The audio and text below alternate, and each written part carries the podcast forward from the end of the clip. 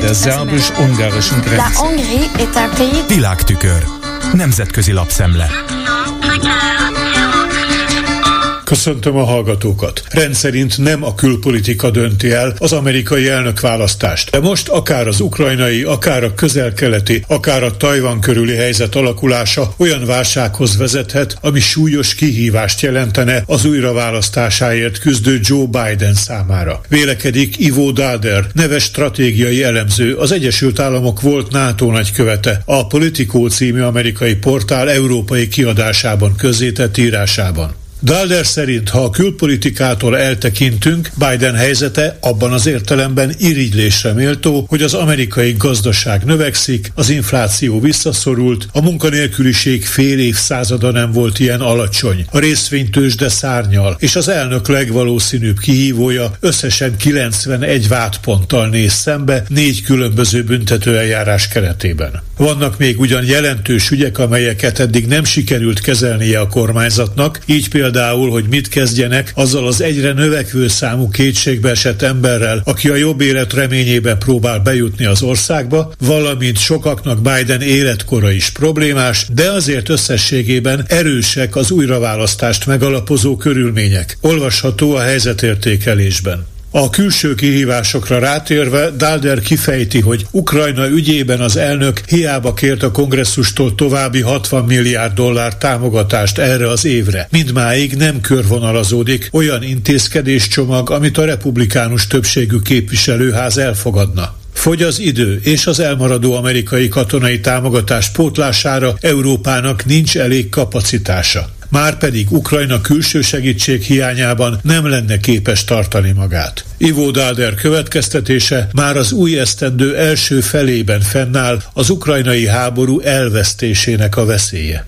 A közel-keleten az Egyesült Államok arra törekszik, hogy a gázai háború ne terjedjen tovább. Ezt eddig sikerült elkerülni, de Izraeltől északra a libanoni Hezbollah, valamint a mögött álló Irán vöröstengeri, illetve szíriai aknamunkája azzal a veszéllyel jár, hogy belerángatják az Egyesült Államokat a konfliktusba. Végezetül ott van Tajvan, ahol január közepén elnökválasztást tartanak, és az újraegyesítést hangosan szorgalmazó Peking leplezetlenül az ellenzéki jelöltet támogatja a hivatalban levő államfővel szemben. Ha a tajvani elnökválasztás kimenetele nem lesz Kína számára kedvező, az invázió ugyanakkor is valószínűtlen, de Peking alaposan megkeserítheti a Szigetország életét, és Amerikának akkor döntenie kell, hogy miként reagál. E három külpolitikai veszélyhelyzet közül akár csak egynek az elmérgesedése is elég lehet ahhoz, hogy megnehezítse Joe Biden újraválasztását, állítja a volt NATO nagykövet.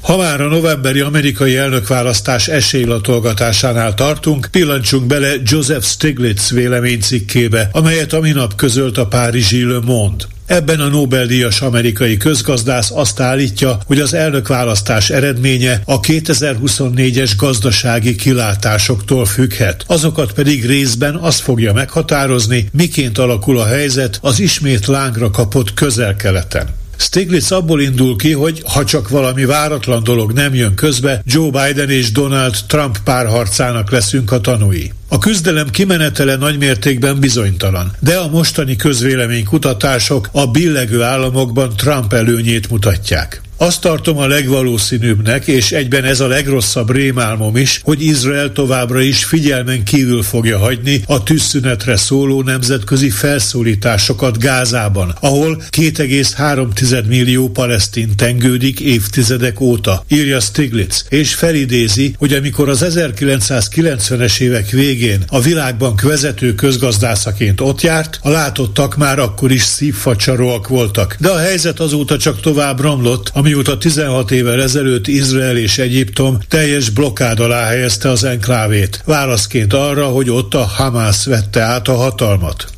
Stiglitz szerint az arab világ tekintet nélkül a Hamász által október 7-én elkövetett atrocitásokra nem fogja tűrni a Gázával szembeni brutalitást, és nem nagyon látni, hogy miként lehetne elkerülni 1973 megismétlődését, amikor is az arab OPEC tagállamok olajembargót szerveztek a Jom Kippuri háborúban Izrael mellett álló országok ellen. A közgazdász felhívja a figyelmet arra, hogy a világbank és mások a hordonkénti 150 dolláros olajárat is elképzelhetőnek tartják, ami újabb inflációs rohamot idézne elő. Ilyen forgatókönyv esetén óhatatlanul Biden-t hibáztatnák az áremelkedésért, mondván rosszul kezelte a közel-keleti helyzetet, és a felzúdulás Trump kezére játszana. A tengernyi dezinformáció ismét egy inkompetens hazudozót ültetne nyerekbe, aki fel akarja számolni az Egyesült Államok demokratikus intézményeit, és aki olyan autoriter vezetőknek hízeleg, mint Vladimir Putyin orosz elnök, vagy Orbán Viktor magyar miniszterelnök, olvasható Joseph Stiglitz eszmefuttatásában.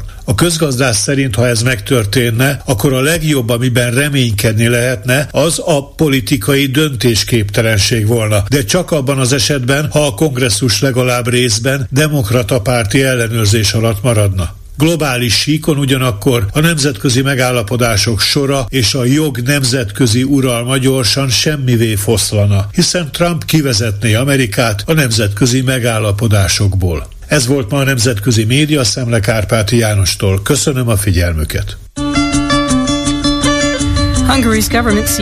Der szerbus-ungarischen Grenze. Nemzetközi lapszemlét hallottak.